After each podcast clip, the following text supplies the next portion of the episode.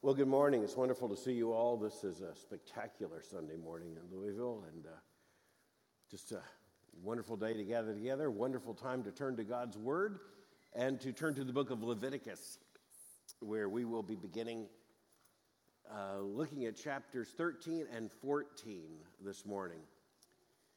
It is an honor to gather to study God's Word as we seek not only to hear God's Word, but uh, as we shall see before the session ends this morning, to find Christ in Leviticus in these chapters. Let's pray. Our Father, we're just so thankful that by your Holy Spirit, through men of old, you have given us the scriptures word for word, inspired,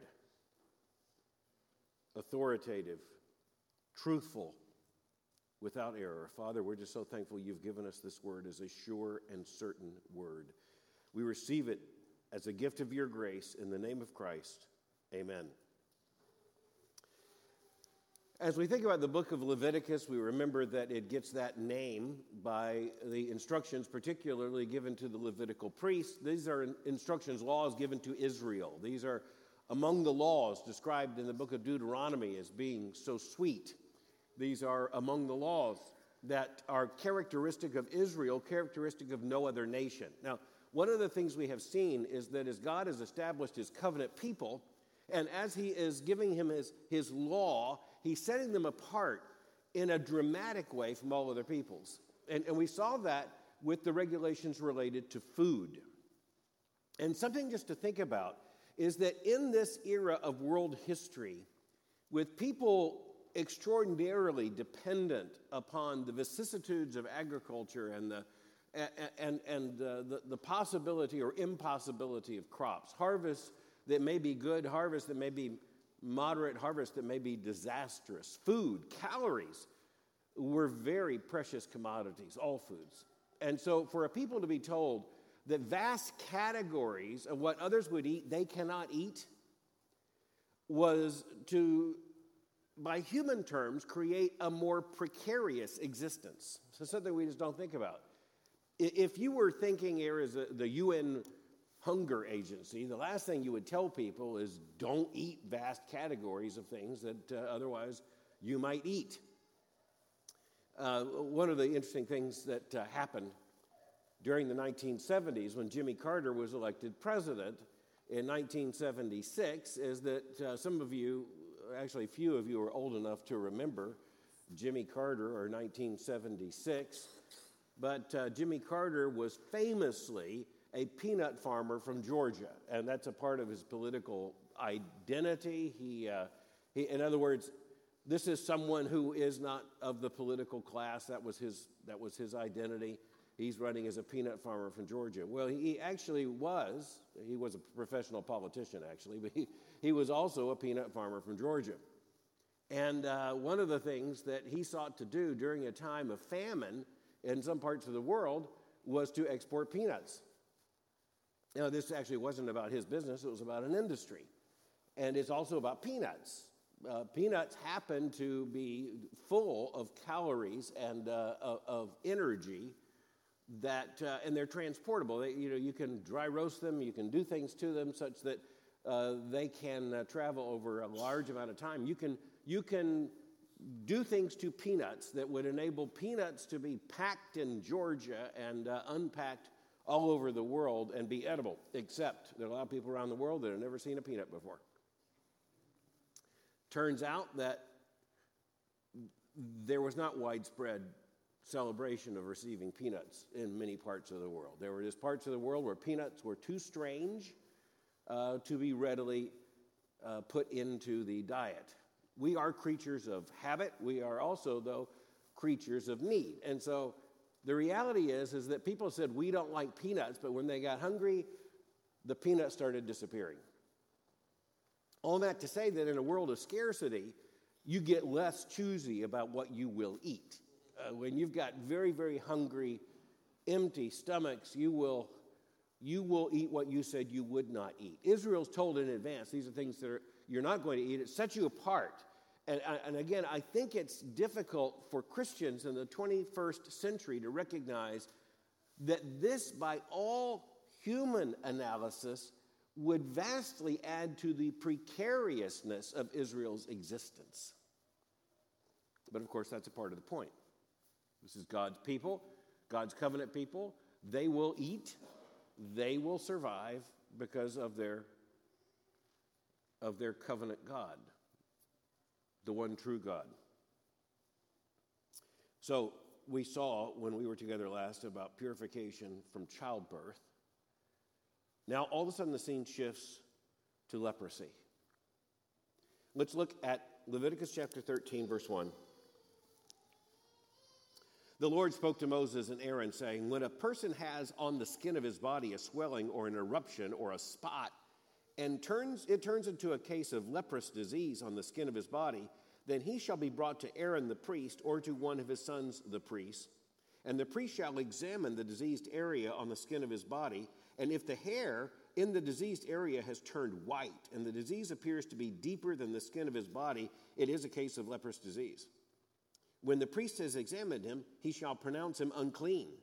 But if the spot is white in the skin of his body and appears no deeper than the skin, and the hair in it has not turned white, the priest shall shut up the diseased person for seven days. And the priest shall examine him on the seventh day. And if in his eyes the disease is checked, and the disease has not spread in the skin, then the priest shall shut him up for another seven days. And the priest shall examine him again on the seventh day. And if the diseased area has faded, and the disease has not spread in the skin, then the priest shall pronounce him clean. It is only an eruption. And he shall wash his clothes and be clean but if the corruption spreads in the skin after he has shown himself to the priest for his cleansing, he shall appear again before the priest, and the priest shall look.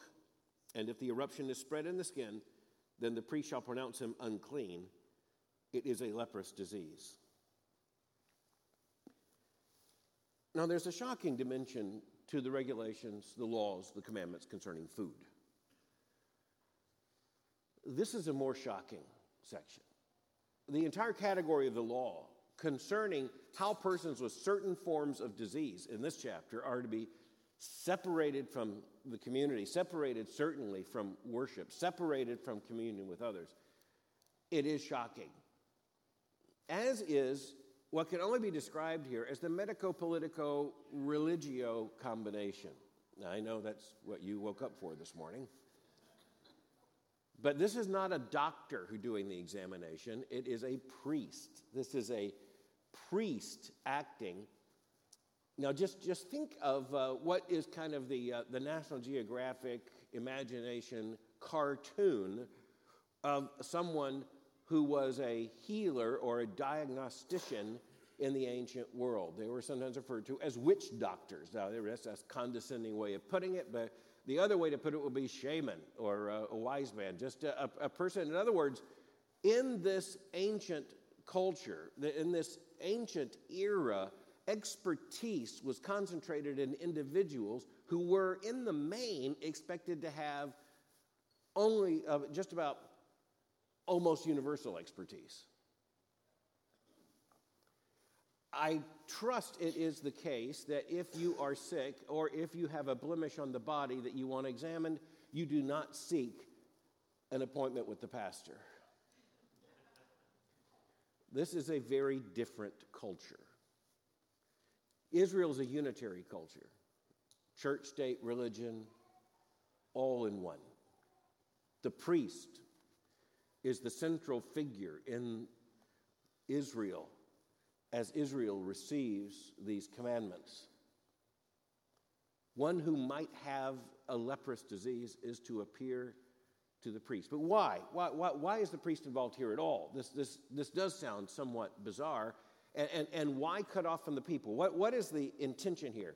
Well, it comes down to a, a principle. I think John Currid has this just about right that uh, holiness requires wholeness. Now, there's a lot for us to consider here, just in terms of understanding the Old Testament and the logic of the Old Testament, the logic of God's covenant with Israel. Wholeness and holiness go together. Now, let's just remember the sequence of biblical theology. Let's remember that in creation, God created everything that he made, and of everything he made, he said, It is good. So, creation, as Genesis 1 and Genesis 2 come to a conclusion, in creation, God has created the good, only the good. There is nothing in creation that is not good. The verdict of God upon all that he had made was good. So, everything that is not good is not rooted in creation, it is rooted in the fall. So, just our sequence of biblical theology. This is one of the most important distinctions that we are called upon to make right now. This is something that Christians in the 21st century have better learn to think fast. As you think about what it means to be male and female, that is in creation good. Where you find confusion, that cannot be grounded in creation where there was no confusion. It is grounded in the fall. Same thing is true of any misdirection of the sexuality urge. I think uh, some of you have probably heard me talk about the fact that I, I, don't claim to be a prophet, but I had made the prediction in, in writing some years ago that the turn on the, uh, for the normalization of LGBTQ behaviors and affections, if it was going to be done from somehow inside a, a claim of Christian identity, there was going to be, have to be an effort to try to locate same sex affection in creation rather than in the fall. And just about a year later, Nicholas Wolterstorff, very well known uh, Christian philosopher from the Reformed tradition, teaching at Yale, did exactly that. He, he did exactly that. He, he said, we, we, in, order, in order to understand the goodness of these things, we must ground them in creation. Well, here's the thing you will not find them in, in creation. Uh, making that distinction extremely clear is very important. Israel here, though, of course, we're, we're long after the fall, Israel's called to stand out among all the other nations for its holiness. But that holiness, remember creation, that holiness implies wholeness. So you're going to see radically negative judgments about a lack of wholeness. And it, and it can be very shocking to us. It, well, no, it is shocking to us. Why would a man with crushed testicles be kept apart from Israel in worship? That just, that's not, that wouldn't be the church's response. That, that, that would not be our response. Probably wouldn't be our knowledge. But for Israel, it was a matter of making very clear that holiness implies wholeness. Now, by the time, Lord willing, uh, we conclude this hour, we will be considering how these matters are transformed between Israel and the church. But right now, we are looking at Israel, and right now we are looking at blemishes, and we're looking at priests examining blemishes. A couple of things just from a medical and historical background here. When, when most people today talk about leprosy, they're talking about a family of diseases commonly known as Hansen's disease.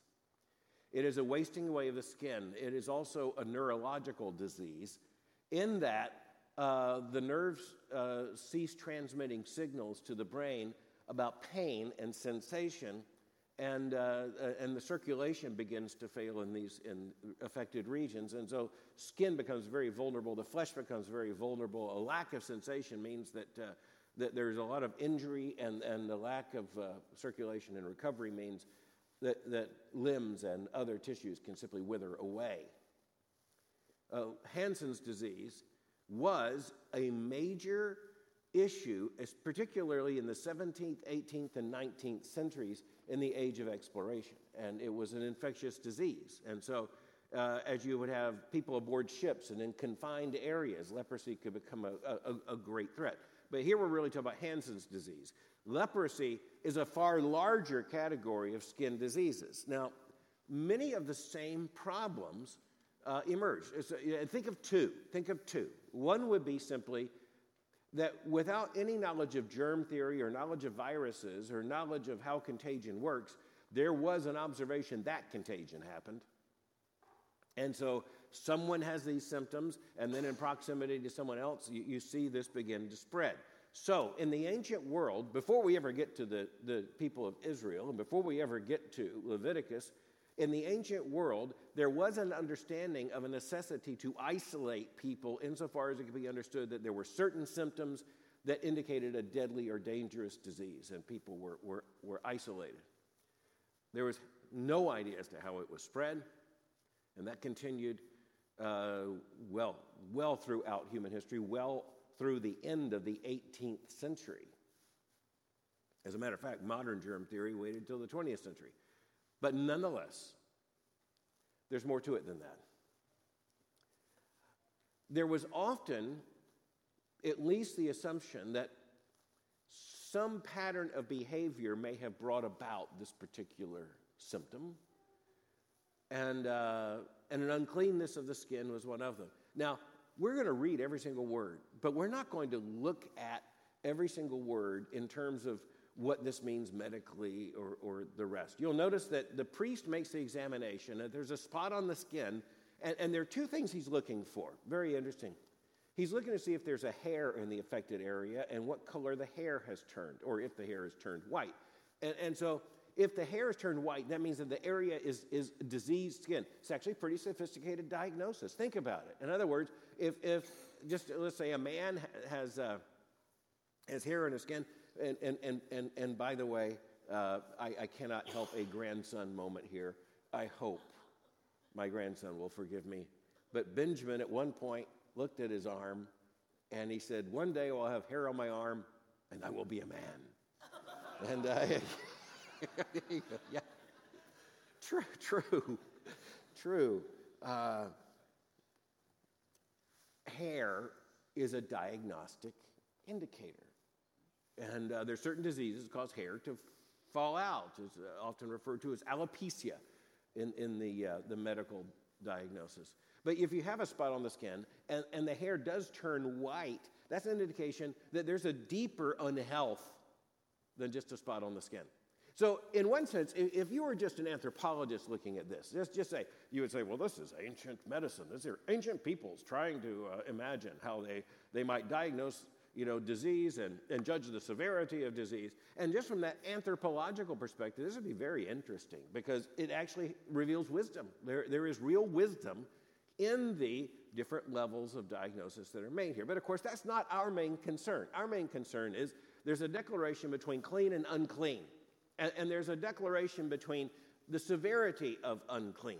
And so you'll notice the effort is to keep one who might have such a blemish from the worship, from Israel, from the worshiping community, from, from the covenant assembly, and even contact with family. He's cut off she's cut off until uh, the, uh, the blemish shall, shall disappear, or if it's temporary, you'll notice these successive seven day periods in which the person is hopefully not in some kind of long term condition, but until it is clear and, uh, and inspected and, and approved by the priest, this person is to be unclean. And then at the end of this period, as we just read, there's a washing because the clothes are associated with the body. And remember, people generally had one set of clothing. That, that's all they had. In a day of scarcity, all they had was one set of clothing. And so they could not, you, so you were not only cut off from the people, you could not go out without your clothes. So that's, a, that's just something to keep in mind. And so, uh, but the washing becomes very, very important, and sometimes repeated washings. And then in verse 8, the priest takes another look. And the worst part is what you see at the conclusion of verse 8 if indeed it is a leprous disease. So that's a chronic disease. And this can become an identifier of a person such that these persons, by the time of the New Testament as well as the Old Testament, are referred to as lepers, who are lepers, people with leprosy, a chronic disease from which there is no apparent hope of cure, cut off from their people in this sense, permanently. Verse 9 When a man is affected with a leprous disease, he shall be brought to the priest, and the priest shall look. Now remember, this is someone who has leprosy, according to their diagnosis. And if there is a white swelling of the skin that has turned the hair white, and there is raw flesh in the swelling, Again, this is honesty, this is candor. It is a chronic leprous disease in the skin of his body, and the priest shall pronounce him unclean. He shall not shut him up, for he is unclean. So, in other words, this is not a temporary issue, this is a, this is a longer issue. And if the leprous disease breaks out in the skin, so that the leprous disease covers all the skin of the diseased person from head to foot, so far as the priest can see, then the priest shall look, and if the leprous disease has covered all his body, he shall pronounce him clean of the disease. It is all turned white, and he is clean.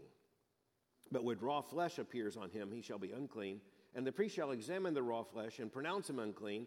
Raw flesh is unclean, for it is a leprous disease. But if the, the raw flesh recovers and turns white again, then he shall come to the priest, and the priest shall examine him. And if the disease has turned white, then the priest shall pronounce the diseased person clean. He is clean.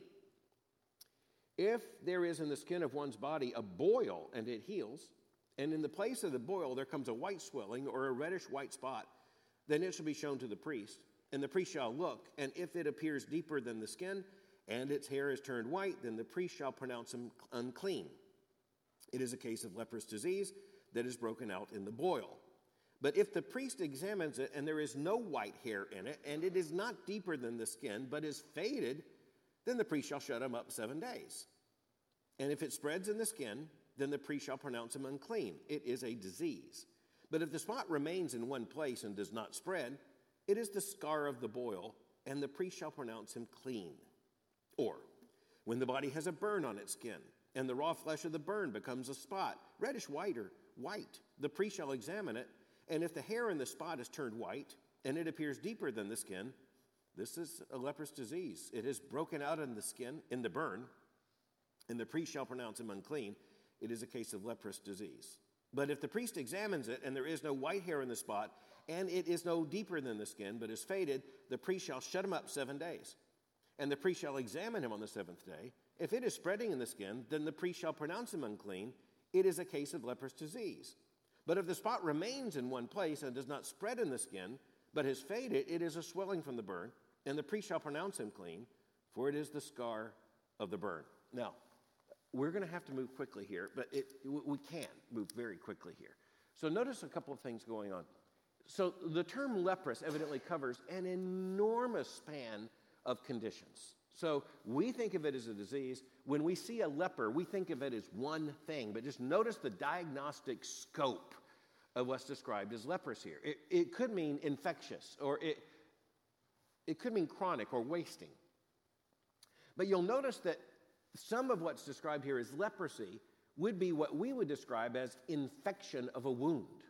So I'm sure you picked up on that. So it's, it's about the exposure of the flesh. And then if that becomes something that continues in its effect, then the priest will declare that leprous. And again, so you look at that, and an enormously wide scope has come into this. So basically, if by reason of some kind of infectious agent or, or, or virus or whatever, if, if, if there is a mark on the skin, a disease on the skin, a lesion on the skin, if, if there is a spot on the body, then it is not whole. And furthermore, again, if you're just looking at this in anthropology, you would see the possibility of infectious disease. That's not the point. The point here is theological. The, uh, the entrance of the section concerning the burn just reminds us this does include injury and what is most likely of an infection of an injured tissue. But then you'll notice if the scar appears and it turns white, then the priest shall declare the man clean. So that means that the, the injury has healed. All right. Beginning in verse 29, when a man or woman has a disease on the head or the beard, the priest shall examine the disease, and if it appears deeper than the skin, and the hair in it is yellow and thin, then the priest shall pronounce him unclean. It is an itch, a leprous disease of the head or the beard. And if the priest examines the itching disease, and it appears no deeper than the skin, and there is no black hair in it, then the priest shall shut up the person with the itching disease for seven days. And on the seventh day, the priest shall examine the disease. If the itch has not spread, and there is in it no yellow hair, and the itch disappears, or it appears to be no deeper than the skin, then he shall shave himself, but the itch he shall not shave. That is my favorite verse in this. It is one of the hardest to read out loud. Uh, if the itch has not spread, and there is no yellow hair, and the itch appears to be no deeper than the skin, then he shall shave himself, but the itch he shall not shave. Do not shave an itch. And the priest shall shut up the person with the itching disease for another seven days. Again, the logic of this becomes very clear. It is an attempt to determine the severity of disease. And in this case, disease of the skin that leads to the loss of hair. But what does this mean? And, and so a priest is making the diagnosis as to whether this is ongoing, chronic, or this is temporary. And, uh, and thus you see this. Now remember, the men of Israel are commanded not to shave. So they're, they're growing beards. And beards are a protection, by the way. If you're in the desert, a, a, a beard is, is, is a form of protection. Uh, if it can also be, however, just like hair anywhere else on the body, including the head, it can be quite diagnostic.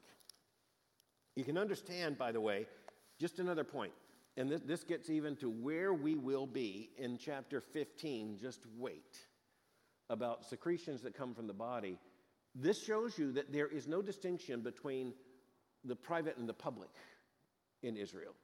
So everybody knows everything. Someone's sitting outside a tent, unable to be a participant uh, in, in, the, uh, in the work of the day. Something has happened that is covered by the law. Pick up at verse 34 And on the seventh day, the priest shall examine the itch, and if the itch is not spread in the skin, and it appears no deeper than the skin, then the priest shall pronounce him clean, and he shall wash his clothes and be clean. But if the itch spreads in the skin after his cleansing, then the priest shall examine him, and if the itch has spread in the skin, the priest need not seek for the yellow hair, he is unclean. But if in his eyes the itch is unchanged, and black hair is grown in it, the itch is healed, and he is clean, and the priest shall pronounce him clean. Okay, so this is this is completely sensical.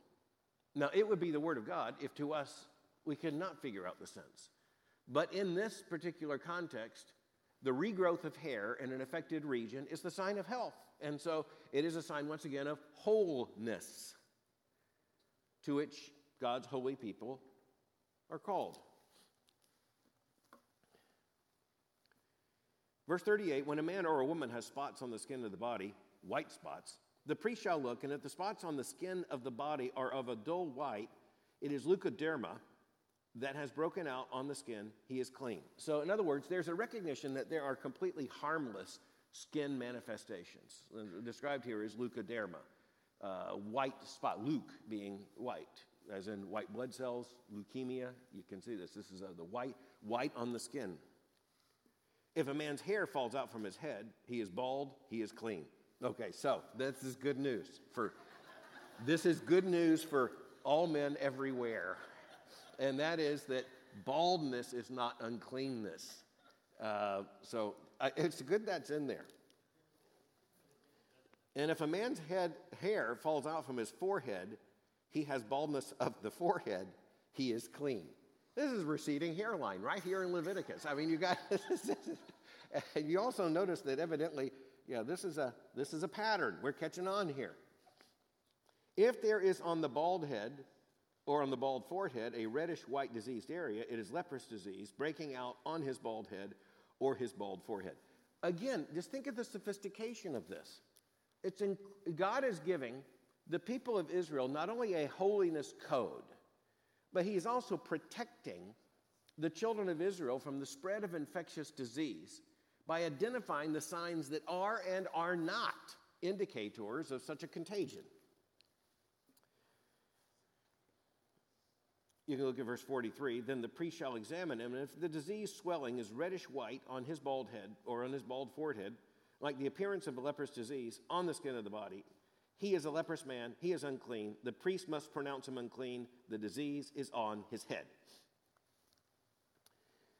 Verse 45 The leprous person who has the disease shall wear torn clothes and let the hair of his head hang loose, and he shall cover his upper lip and cry out, Unclean, unclean. He shall remain unclean as long as he has the disease. He is unclean. He shall live alone. His dwelling shall be outside the camp. Okay, I told you as we prayed this morning, we're looking for Christ. We're looking for anticipations of the Messiah, of the Savior. And we have just landed at ground zero. Christ dies outside the camp. He is crucified outside the camp. Now hold on to that because a great deal more is coming. Where there is a case of leprous disease in a garment, whether a woolen or linen garment, in warp or woof of the linen or wool, or in a skin or anything made of skin, if the disease is greenish or reddish in the garment, or in the skin of the warp or the woof of any article made of skin, it is a case of leprous disease, and it shall be shown to the priest. And the priest shall examine the disease and shut up that which has the disease for seven days. Now, this is clothing. It's not a person now, this is clothing. Then he shall examine the disease on the seventh day. If the disease has spread in the garment, in the warp or the woof, or in the skin, whatever be the use of the skin, the disease is a persistent leprous disease. It is unclean, and he shall burn the garment, or the warp, or the woof, the wool and the linen, any article made of skin that is diseased, for it is a persistent leprous disease. It shall be burned in the fire. And if the priest examines, and if the disease has not spread in the garment, in the warp, or the woof, or any article made of skin, then the priest shall command that they wash the thing in which is the disease, and he shall shut it up for another seven days. And the priest shall examine the diseased thing after it has been washed, and if the appearance of the disease area has not changed, though the disease has not spread, it is unclean. You shall burn it in the fire, whether the rot is in the back or in the front. But if the priest examines, and the diseased area has faded after it has been washed, he shall tear it out of the garment or the skin or the warp or the woof. Then, if it appears again in the garment, the warp or the woof, or any article made of skin, it is spreading, you shall burn with fire whatever has the disease. But the garment or the warp or the woof, or any article made of skin from which the disease departs when you've washed it, then shall be washed a second time and be clean. This is the law for a case of leprous disease in a garment of wool or linen, either in the warp or in the woof, or in any article made of skin, to determine whether it is clean or unclean. All that on diagnosing leprosy, any kind of disease covered under the category of leprosy. All of that to describe not only what to do with people identified as a man or a woman, and, and specific, incredibly detailed instructions under specific, very detailed contexts. But then not only what to do with people, what to do with clothing. Now, it is unclear exactly how we are to imagine seeing the disease on clothing, but it almost uh, assuredly refers to some kind of growth uh, that would be apparent, a spot that would be apparent. And that means that it would be resistant to washing. And again, let's just assume for a moment that we are seeking just a merely anthropological reading of the text. We're never going to stop there, but it is interesting just to say that this is a medical wisdom there is no understanding of virus or disease or transmission by any kind of infectious agent, but there is the knowledge that this is a danger, that disease does spread, and this is a way of isolating that disease. But this is not anthropology, this is theology.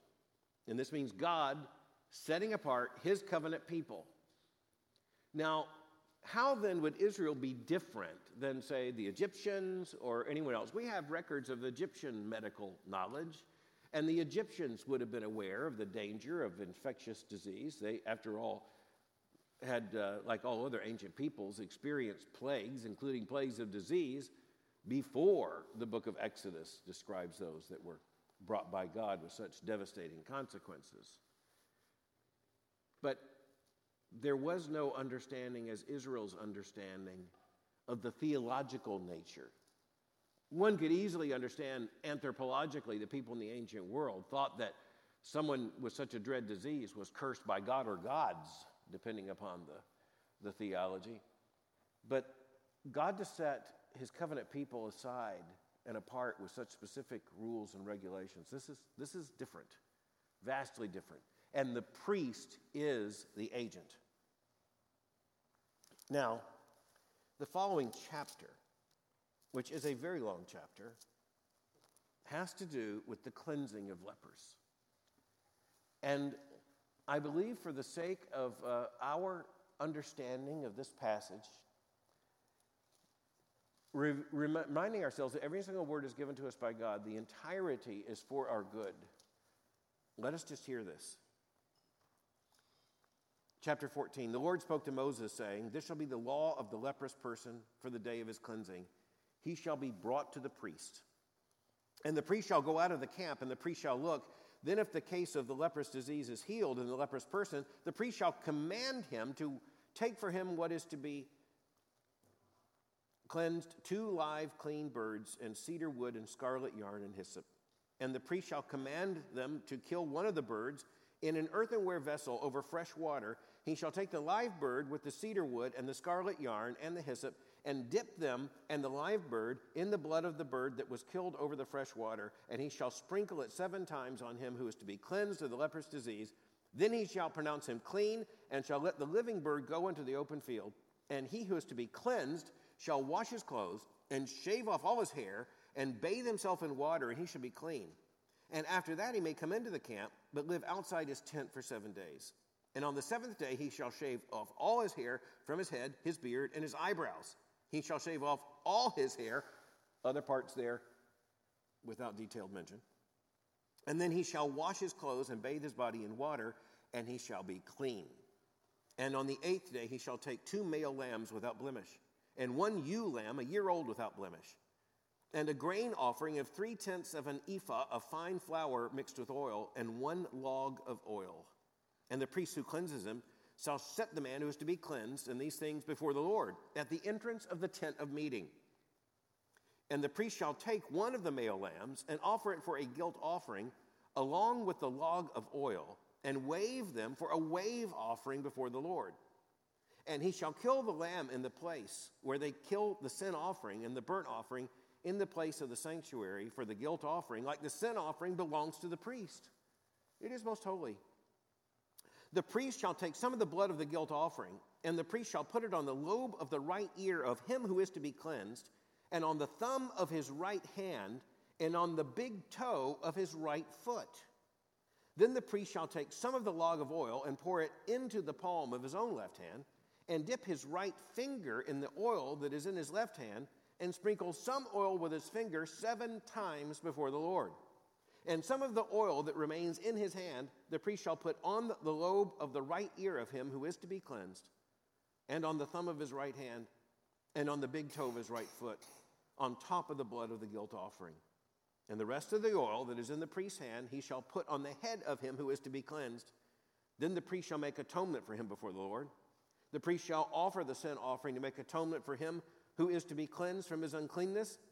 And afterward, he shall kill the burnt offering. And the priest shall offer the burnt offering and the grain offering on the altar. Thus the priest shall make atonement for him, and he shall be clean. But if he is poor and cannot afford so much, then he shall take one male lamb for a guilt offering to be waved, to make atonement for him, and a tenth of an ephah of fine flour mixed with oil for a grain offering, and a log of oil. Also two turtle doves or two pigeons, whichever he can afford. Then one shall be a sin offering, and the other a burnt offering. And on the eighth day he shall bring them for his cleansing to the priest, to the entrance of the tent of meeting before the Lord. And the priest shall take the lamb of the guilt offering and the log of oil, and the priest shall wave them for a wave offering before the Lord. And he shall kill the lamb of the guilt offering.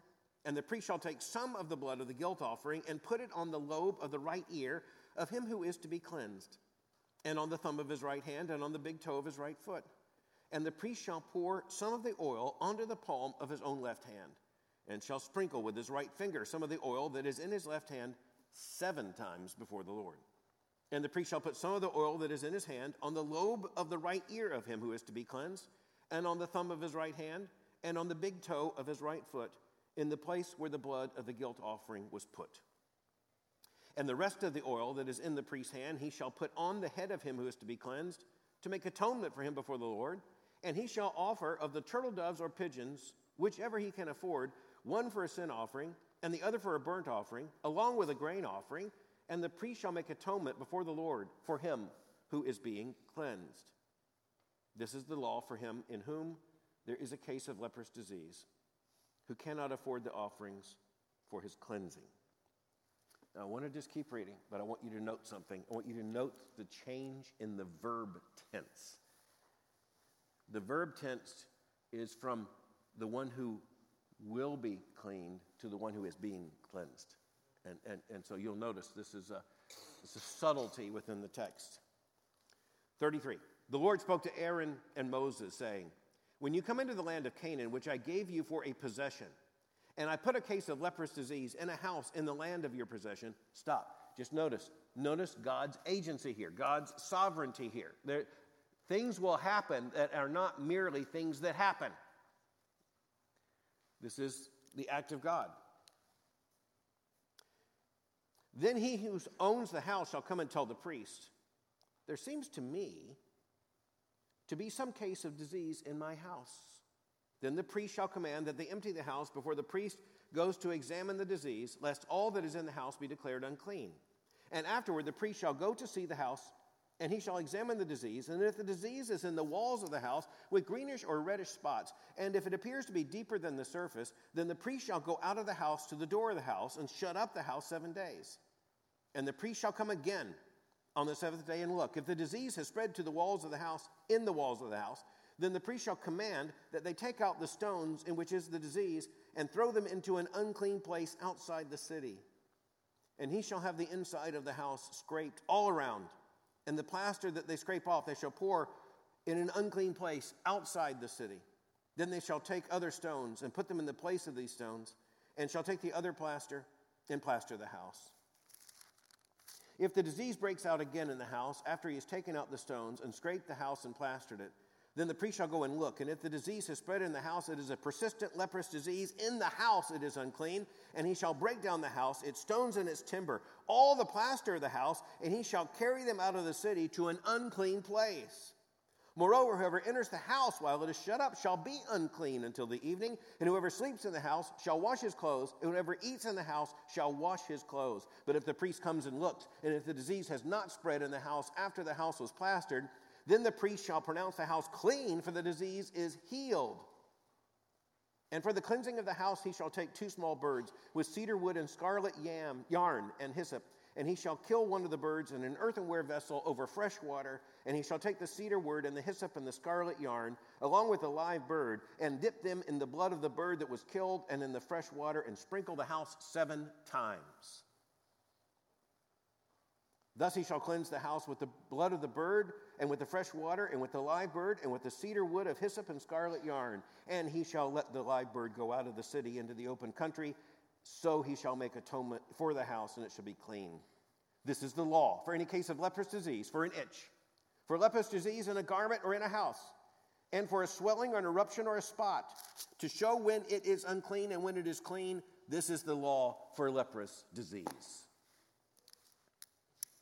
How many Christians ever read that? How, how many Christians ever, perhaps in personal Bible reading, read it and, and probably read that pretty fast? How many people ponder what this is all about? But that still leaves Christians with a huge question what do we do with this?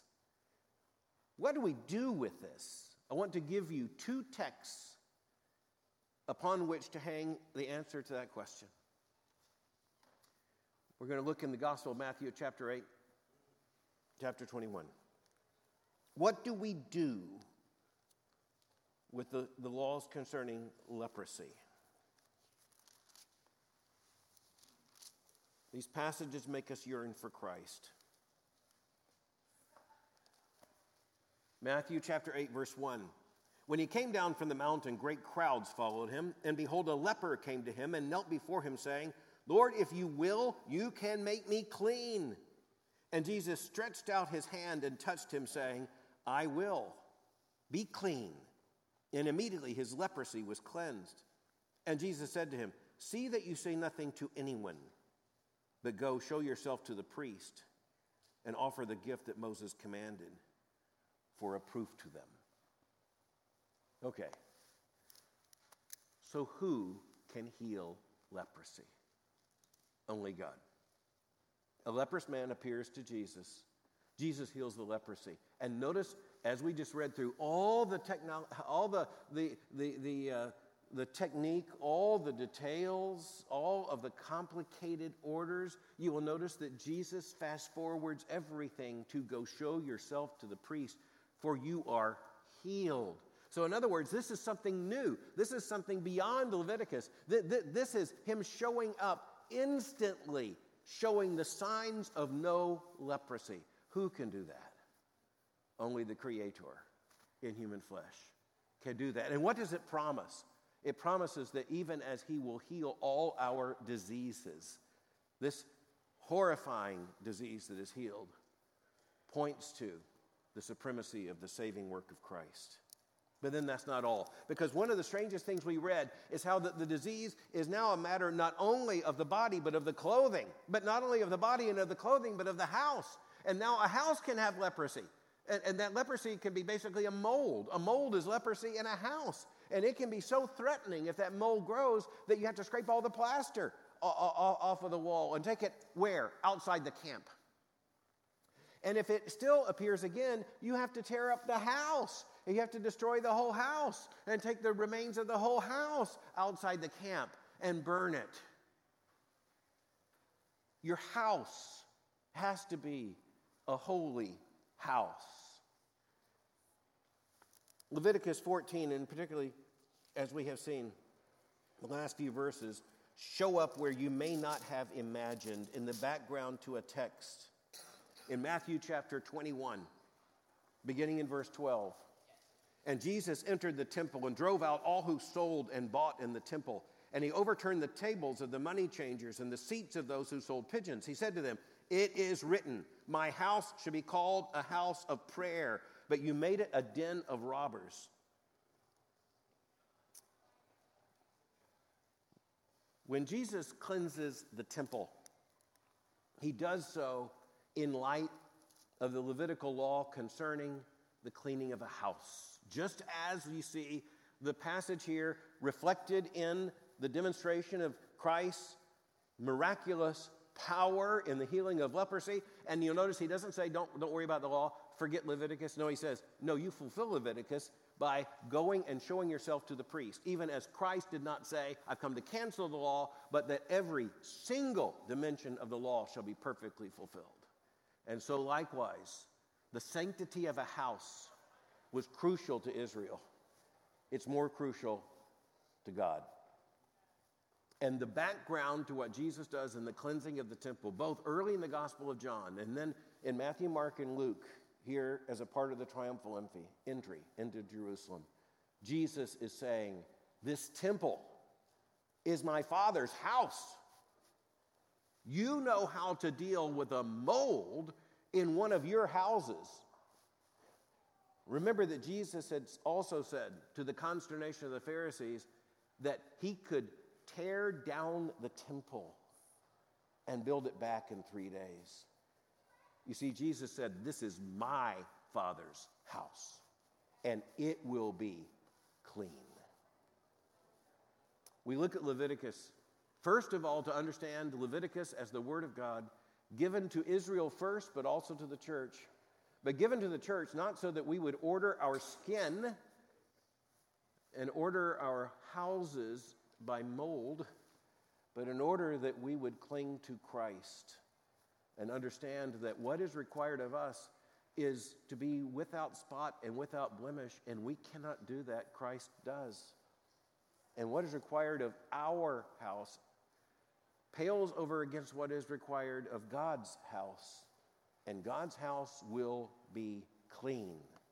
And in the end, it is God's Son, the Christ, who does cleanse it. Let's pray. Father, we're just so thankful for all you have given us in these verses. Father, may they, grow in our heart in such a way that holiness appears in us. We pray this in the name of Jesus Christ our Lord. Amen.